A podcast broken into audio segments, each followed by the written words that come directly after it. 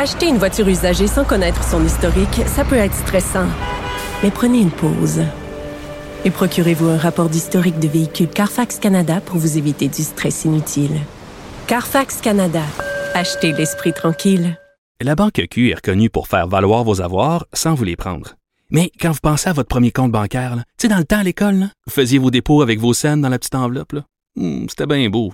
Mais avec le temps, ce vieux compte-là vous a coûté des milliers de dollars en frais, puis vous ne faites pas une scène d'intérêt.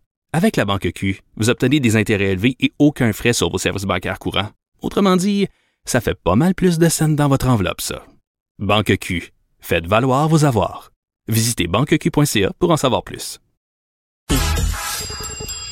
Un adolescent de 17 ans poignardé.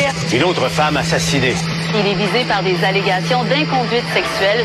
Les formations politiques s'arrachent le vote des familles. Comment faire fructifier votre argent sans risque? Savoir et comprendre les plus récentes nouvelles qui nous touchent.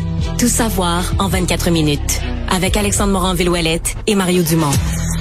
En manchette dans cet épisode, discours du premier ministre, la session parlementaire commencera sous peu réellement. Taux d'absentisme record dans les écoles. Le SWAT défonce la mauvaise porte et traumatise un couple. Et le groupe État islamique annonce la mort de son chef. Tout savoir en 24 minutes. Tout savoir en 24 minutes. Bienvenue à Tout savoir en 24 minutes. Bonjour Mario. Bonjour. Alors, on l'attendait. Aujourd'hui, c'est le discours d'ouverture de session, donc du premier ministre, dans ce cas-ci, François Legault. Long discours, tel que le veut la tradition, dans lequel on énumère, si on veut, l'espèce de longue liste des tâches à accomplir, des priorités pour le gouvernement euh, à venir. Et donc, dès le départ, François Legault qui a parlé de freiner le déclin du français, c'est vraiment ce qu'il a ouvert euh, son, dans son discours en disant qu'il voulait préserver le lien qui nous unissait aux anciennes générations, veut même renverser la tendance, là, euh, non seulement freiner le déclin du français, mais augmenter le taux de francisation. Donc, c'est sa grande priorité, suivi évidemment de très près par l'éducation, comme c'était le cas dans le dernier mandat. Il a parlé là, vraiment aussi d'une destination du Québec comme celui d'un Québec plus vert, hein, Québec plus vert, Ouais, plus mais il, est quand même arrivé vite, là. Par rapport à ce que peut-être les gens attendaient, est arrivé vite en début de discours sur le thème des changements climatiques et de cette conciliation qu'il veut rechercher entre lutte au euh, respecter nos cibles de GES, lutte au changement climatique et en même temps euh, croissance économique, le rattrapage économique de l'Ontario qui est toujours son dada. Oui, absolument, de rattraper cet écart-là et celui avec les États-Unis aussi, qu'il a mentionné en même temps. C'est vraiment cette espèce d'économie verte là, dont il veut faire vraiment son cheval de bataille. Il a quand même mentionné encore une fois que le Québec là, émet 50% moins de gaz à effet de serre que les autres États en Amérique du Nord, ce qui peut peut-être laisser présager que les cibles en GES seront pas nécessairement sa priorité, même s'il a dit vouloir aller plus loin et plus vite dans cette réduction tout de même. Il veut pas que ça se fasse là euh, sans cette réduction des écarts de richesse qui peut être une, es- une espèce de dichotomie pour certains là euh, en environnement. Ça peut sembler contraire là, croissance économique et euh, cible environnementale. Pourtant c'est vraiment ce qu'on veut faire du Québec là. Sa fameuse filière de batterie qui est en tête de fil l'exploitation de l'aluminium vert de l'acier vert aussi au Québec. Ici on en a parlé plus tôt cette semaine là, le lithium qui, qui a quadruplé là, de prix là, dans les dernières années. Ça a extrêmement augmenté Bref, c'est toutes sortes de, belles avenues que le premier ministre veut exploiter. Donc, c'est dans son discours qu'il a qu'il a mené plus tôt aujourd'hui et qui va laisser place, Mario, dans les prochains jours là au à la session, même si elle sera pas très longue d'ici la pause de Noël, à une courte session parlementaire qui risque d'être quand même assez active. Oui, absolument.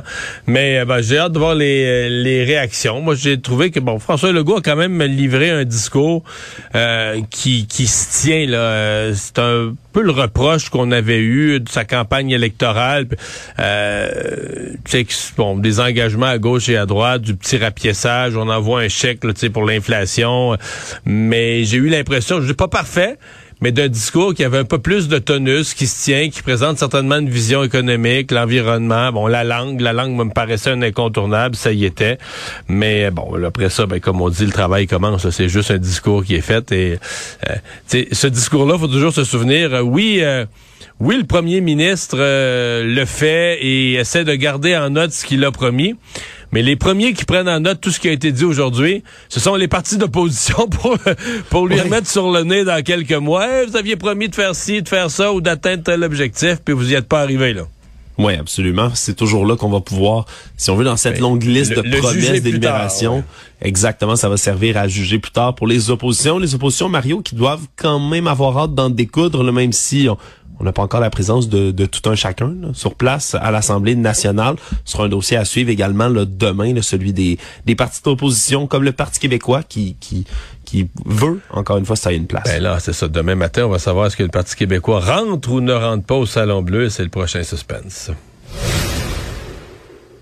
On parle de l'éducation comme de la priorité de François Legault dans son discours. Lundi, le nombre d'élèves absents dans les écoles québécoises a atteint un nouveau sommet. Il y a plus de 158 000 élèves qui sont restés à la maison. C'est un taux d'absence de près de 13% C'est deux fois plus qu'à l'habitude. Puis dans certaines écoles, Mario, c'est une proportion qui grimpe jusqu'à 25% C'est des chiffres qui proviennent directement du ministère de Et je l'Éducation. comprends que dans plusieurs régions, c'est supérieur au pire de la pandémie. Là. Ben absolument, c'est extrême comme niveau là, 25 Pensez-y, c'est un élève sur quatre là, qui est pas là. On parle entre autres, par exemple, de la Mauricie, là, au centre de services scolaires Chemin du Roi. 15 à 25% des élèves qui ont dû rester à la maison. Hier, sur la rive sud de Montréal, là, il y avait 200 des 850 écoliers de l'école primaire Charlemagne qui étaient pas là. C'est fou, là, c'est complètement fou d'avoir le corps d'école qui est pas là. Puis Mais on il faut pas s'en étonner. Je veux dire, on- le, le nombre d'enfants euh, malades, euh, c'est un sujet dans les milieux de travail, partout. Pendant la pandémie, où tu avais des gens malades, la, panique, évidemment, c'était davantage dans les résidences, là où les gens fragiles se retrouvaient, les résidences pour aînés, les résidences pour personnes âgées. Bon, des enfants malades, il y en avait, mais des fois, on les gardait de façon préventive. Là, si la COVID était rentrée dans la maison. Dans certains cas, les enfants avaient la COVID, mais n'étaient pas malades. Mais là, on a vraiment l'espèce de... C'est ce que Christian Dubé a décrit là, comme les, les, les virus, je sais pas comment... L'addition des virus, là, les virus superposés. Euh, Il y a vraiment... C'est pas un hasard s'il y a manqué de toutes sortes de, de, de Tylenol puis d'aspirine, de tous les médicaments pour enfants, s'il y en a manqué dans les pharmacies. C'est pas euh, c'est pas les usines qui produisaient plus, c'est vraiment Non. la demande qui était trop grande et ça se reflète dans le milieu scolaire. En fait, c'est presque à s'inquiéter. Je ne sais pas comment on gère ça, mais est-ce que, tu sais, des journées de classe où il manque le quart des élèves, pas facile pour l'enseignant, pas facile de pas accumuler un peu de retard euh, dans le groupe. J'espère que ce sera pas au point de d'en faire une autre année scolaire ou une autre portion d'année scolaire où on, on accumule des retards parce que je pense pas qu'on a remonté tous ceux de la, de la pandémie. Non, absolument. Puis c'est surtout dans les dans les taux, dans les taux, tu viens de le dire, c'est dans les taux surtout d'absentéisme reliés à la COVID. Sur une donnée du ministère, c'est seulement 20 000 de ces élèves-là qui sont absents pour des symptômes qui sont reliés directement ou de manière confirmée à la COVID-19. C'est beaucoup, beaucoup, beaucoup de cas de grippe et de rhume. Et ça, ça se reflète partout, partout, partout dans le monde, mais là, particulièrement ici, là, au plus haut taux là, de la vague Omicron. On avait, oui, bien sûr, des absents, mais beaucoup moins même qu'en ce moment dans les classes. Donc, c'est vraiment spectaculaire à voir. Faudra voir si, comme tu le dis, on pourra se rattraper. Actualité. Tout savoir en 24 minutes. Un, couple a eu une mauvaise surprise à Saint-Amable, couple sans histoire de la Montérégie, une histoire qui remonte dans la nuit du 16 au 17 novembre dernier. Marc-André Asselin, qui réside avec sa conjointe Sabrina Landry, dormait paisiblement dans leur résidence quand la porte, un peu avant 4h45, s'est fait sortir littéralement de ses gonds. C'était le groupe tactique d'intervention, le GTI, donc de la Sûreté du Québec. Pour ceux qui connaissent moins, c'est le SWAT, l'unité eux, tactique. euh, eux, ils gossent pas dans une porte, là, jouer dans la serrure avec un petit mécanisme. Là, il, il- c'est, c'est un bélier, là. C'est un bélier, puis la porte, il y a plus de porte. C'est avec plus de Exact. porte après, là.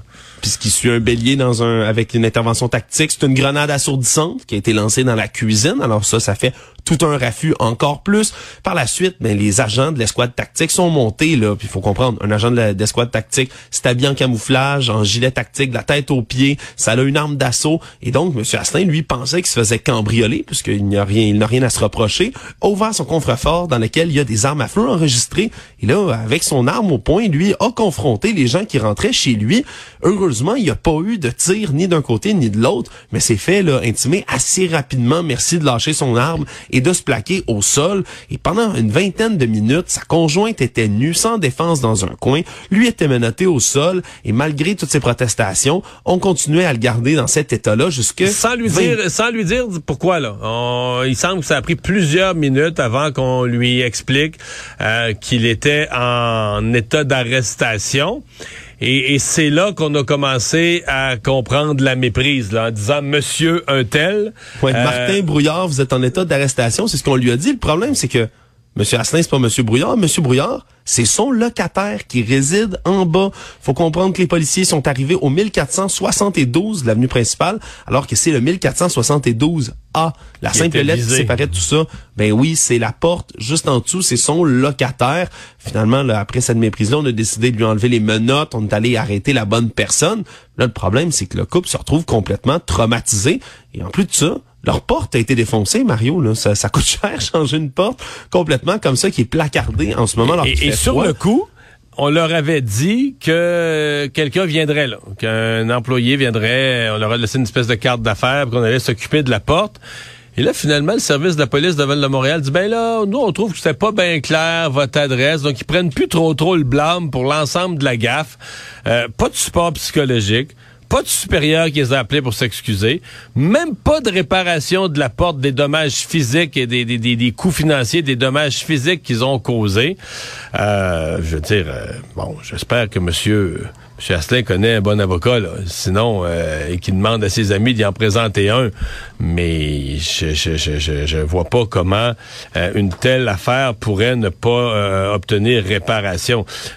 la défense, la défense du corps de police, on est toujours obligé de l'accepter cette dépense-là, cette défense-là, pardon. Des fois, on l'accepte avec avec les yeux qui roulent, avec les sourcils en accent circonflexe, ils disent ouais l'erreur est humaine. Non, c'était pas clair l'adresse, on s'est trompé. Bon, je suis convaincu qu'ils n'ont pas fait ça volontairement. Là, que c'est, sûr que c'est une erreur, que c'est un accident, que c'est une erreur. Mais là, je veux dire, c'est pas que la petite erreur là. Je veux dire, tu débarques, tu pointes quelqu'un au bout d'un fusil, euh, tu menaces quasiment de l'assassiner. C'est pas la bonne personne. Non. C'est un service policier, puis un service policier dirigé par des enquêteurs. Ouais. Puis ce qu'on peut comprendre aussi, c'est dans un extrait qu'on a pu entendre plus tôt là de de Monsieur Asselin, il dit quand on commande une pizza, quand Monsieur se commande une pizza en bas, sont capables de venir lui livrer à la bonne adresse. Comment ça se fait que la police, elle, est pas capable d'avoir les bonnes informations dans ce cas-ci? C'est sûr que pour Monsieur Asselin, là, qui a pas toujours tout de suite pris la décision de poursuivre non le SPVM, ben, ça pourrait être un argument massu. Tony Accurso, euh, cet homme d'affaires là, euh, qui a été visé par plusieurs, plusieurs tentatives d'extorsion, plusieurs tentatives là, donc de, vandalisme également dans les derniers mois. Bien, on apprend que la sûreté du Québec a finalement ouvert une enquête sur cette tentative d'extorsion. Il est la cible depuis le début du mois de novembre, donc de ces messages, de textes menaçants qui évoquent qu'un individu ou un groupe lui réclamerait entre autres plus de 100 000 dollars qu'il devrait payer. Et là, il y a dix jours, il y a quatre individus deux mineurs qui ont été appréhendés par les policiers de la régie de police du lac des Deux Montagnes. On dit que dans le véhicule des suspects, il y avait du matériel incendiaire. cette fois-ci, ça avait vraiment été la résidence de l'homme d'affaires et non celle de l'un de ses enfants qui était ciblé comme ça avait été déjà le cas, Mario, parce qu'on se souviendra, il y a eu là, dès la fin juillet jusqu'à la mi-octobre, les enfants de Tony Accurso qui ont été victimes eux-mêmes de plusieurs méfaits. On comprenait que ça aurait peut-être été justement une méprise, qu'on voulait s'en prendre au père. On a visé les enfants finalement, là, un projectile incendiaire qui a été tiré. On a visé une tierce personne parce qu'on voulait probablement s'en prendre à un des fils. Il y a eu... Euh, mais c'est sûr qu'il y a quelque chose. Donc, euh, je pense que pour le public, c'est du mystère. Euh, qu'est-ce qui se passe exactement? Euh, qui en veut? Mais quelqu'un leur en veut à la famille. il y a quelque chose. Et là, bon, lui qui a eu maille à partir avec la justice, c'est maintenant, maintenant lui qui porte plainte à la police. Là. Et quoi exactement? Peut-être l'avenir nous le dira. Là. qui a fait quoi, pourquoi et qui en veut à qui à quelqu'un de leur famille et pourquoi? Peut-être l'avenir nous le, nous le dira. Savoir en 24 minutes. Pour une troisième journée consécutive, Toby Charles Angers Levasseur, cet itinérant qui aurait subi un simulacre d'exécution, a été confronté par un contre-interrogatoire lors du procès. Euh, deux policiers qui sont visés par cette histoire. On se souviendra, là, euh, l'homme, Monsieur Angers Levasseur, aurait été interpellé au centre-ville de Montréal, dit avoir subi des insultes, propos dénigrants de la part des deux policiers, qui l'auraient ensuite amené de force à l'autre bout de la ville. Par la suite, alors qu'il aurait été transporté, toujours selon ses dires, menotté avec un sac de plastique sur la tête, on l'aurait sorti du véhicule on aurait faim de l'exécuter avec une arme de service, là, comme dans les films, là, un peu mettre quelqu'un à genoux et faire sans, et lui tirer derrière la tête. C'est ce qu'on aurait mimé de faire. Et là, maintenant, ces deux policiers-là subissent un procès pour séquestration, menace et voie de fait. Et là, aujourd'hui, on s'attaquait véritablement à la crédibilité de Monsieur Angers Levasseur lui-même et de son témoignage. On a relevé dans le contre-interrogatoire quelques divergences là, entre certains détails de son histoire, mais c'est certain que c'est vraiment la, la, crédibilité à laquelle on s'attaquait. Plusieurs témoignages qui concordaient pas exactement, mais c'est toute une histoire, ça, Mario, des, des, oui, policiers. Ben, en fait, lui, c'est ça une des particularités de ce procès c'est que euh, une personne qui était un sans-abri à l'époque, qui l'est toujours, en tout cas euh, dans l'état actuel des choses, de ces choses, semble toujours être dans le même genre de statut. Est-ce qu'on le croit? Est-ce qu'il va être pris au sérieux devant un tribunal? Est-ce qu'il peut avoir assez de crédibilité pour...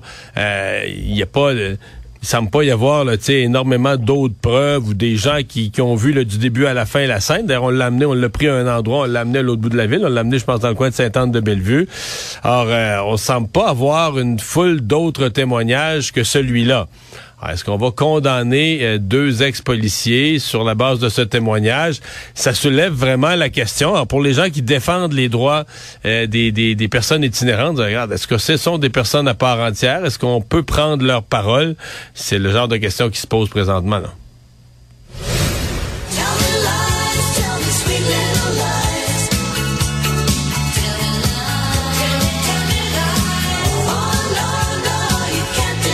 On entend en ce moment, c'est Little Lies, une chanson du groupe Fleetwood Mac, mais qui est surtout chantée par Christine McVie, qui est cette musicienne britannique qui est malheureusement décédée aujourd'hui à l'âge de 79 ans. Ça a été annoncé en début d'après-midi sur sa page Facebook, un auteur, compositrice, interprète britannique. Donc Little Lies qu'on entendait, mais également des chansons Everywhere, Don't Stop, Say You Love Me, Songbird toutes sortes de chansons qu'elle a écrites, composées ou chantées qui ont marqué l'imaginaire beaucoup. Puis ça transcende des générations, Fleetwood, Mac, Mario, parce que moi-même, j'en ai écouté beaucoup et j'en écoute encore et toujours, même si c'est pas de la musique qui date nécessairement de, de mon époque et de ma propre jeunesse. Mais vraiment, là, Fleetwood Mac, après 28 ans, Madame McVie avait quitté en 98 était revenu en 2014 par la suite. Donc, ça a vraiment transcendé les générations. C'est tellement de la belle musique, ce Mario Fleetwood Mac. Euh, il y a des bonnes époques.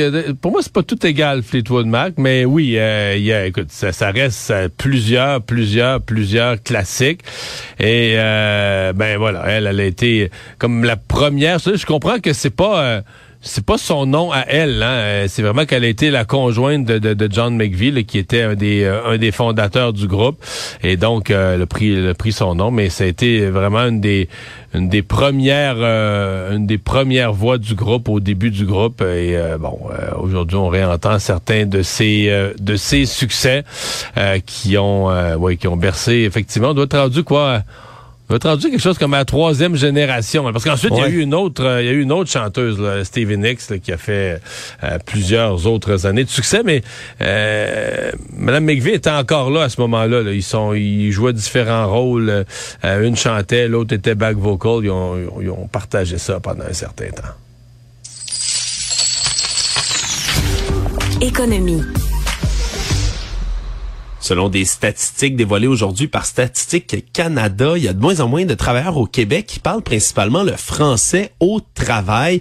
Bien sûr, le Québec demeure la seule province au Canada où le français est utilisé en majorité par les travailleurs, mais c'est 2% euh, de moins maintenant qu'en 2001, en 2021, d'où viennent les statistiques. On est à 79,9 des travailleurs québécois qui utilisent principalement le français au travail. Un travailleur sur quatre là, au Québec n'a pas le français comme langue principale au travail. Il y en a 14% qui utilisent l'anglais, 5 qui, et des poussières qui déclarent utiliser le français et l'anglais à totale égalité.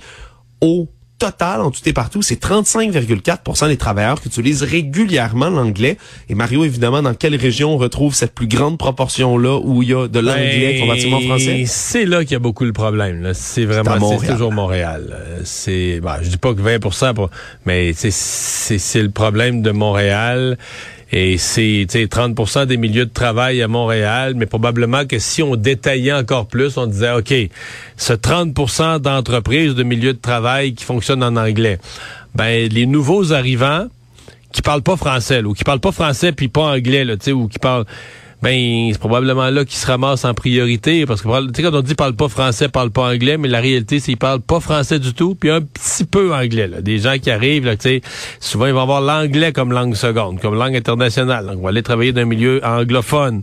Et c'est là qu'on se rend compte ben quelques années après, ils vivent à Montréal dans un quartier où il y a beaucoup d'anglais, ils travaillent dans un milieu où ça parle en anglais, puis cinq ans après ben ils ont pas appris le français, ils sont pas contre apprendre le français oui mais c'est juste que c'est compliqué, puis c'est pas nécessaire, puis les années passent, puis ils l'apprennent tout simplement pas.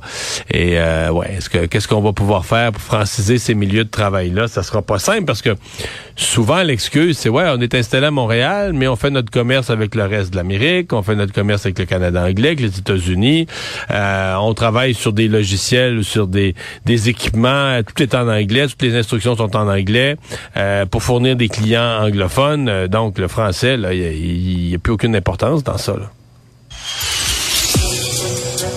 Le monde.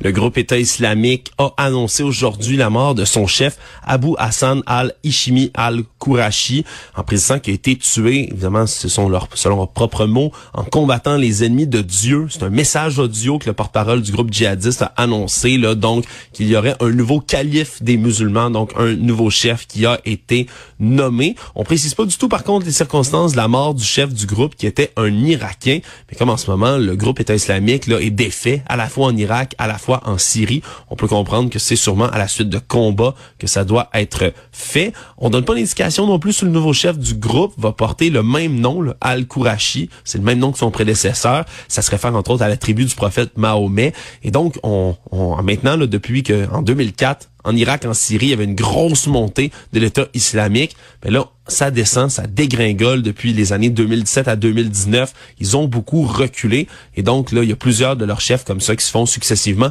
éliminer. Donc, le problème, c'est quand un tombe, un autre vient toujours prendre sa place.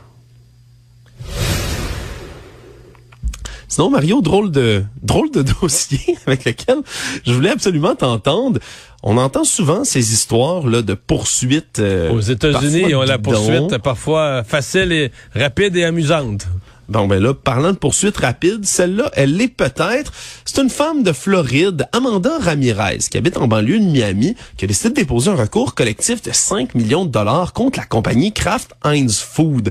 Ce qu'elle allègue, c'est que le produit qui s'appelle Velveeta Shell and Cheese, je pense pas qu'on ait exactement le même produit ici au Québec. Mais on est, proche du, euh, on est proche de, de Kraft Dinner. Là. Ouais, ça ressemble un peu à un craft dinner. Là. C'est des petits bols individuels de macaroni au fromage qui sont faits un peu à la manière d'un ramen, si vous voulez. Là. Et on dit dessus, on le précise, c'est son point de vente principal, c'est que c'est prêt en trois minutes et demie. Sauf que Madame Ramirez et ses avocats, eux, allèguent que c'est complètement faux et trompeur. Parce qu'ils disent, ben oui, mettre le bol, c'est trois minutes et demie au micro-ondes. Mais ça ne tient pas en compte les quatre autres étapes de la préparation. Soit retirer le couvercle, mettre le sachet pour la sauce, ajouter de l'eau, puis le passer au micro-ondes et remuer.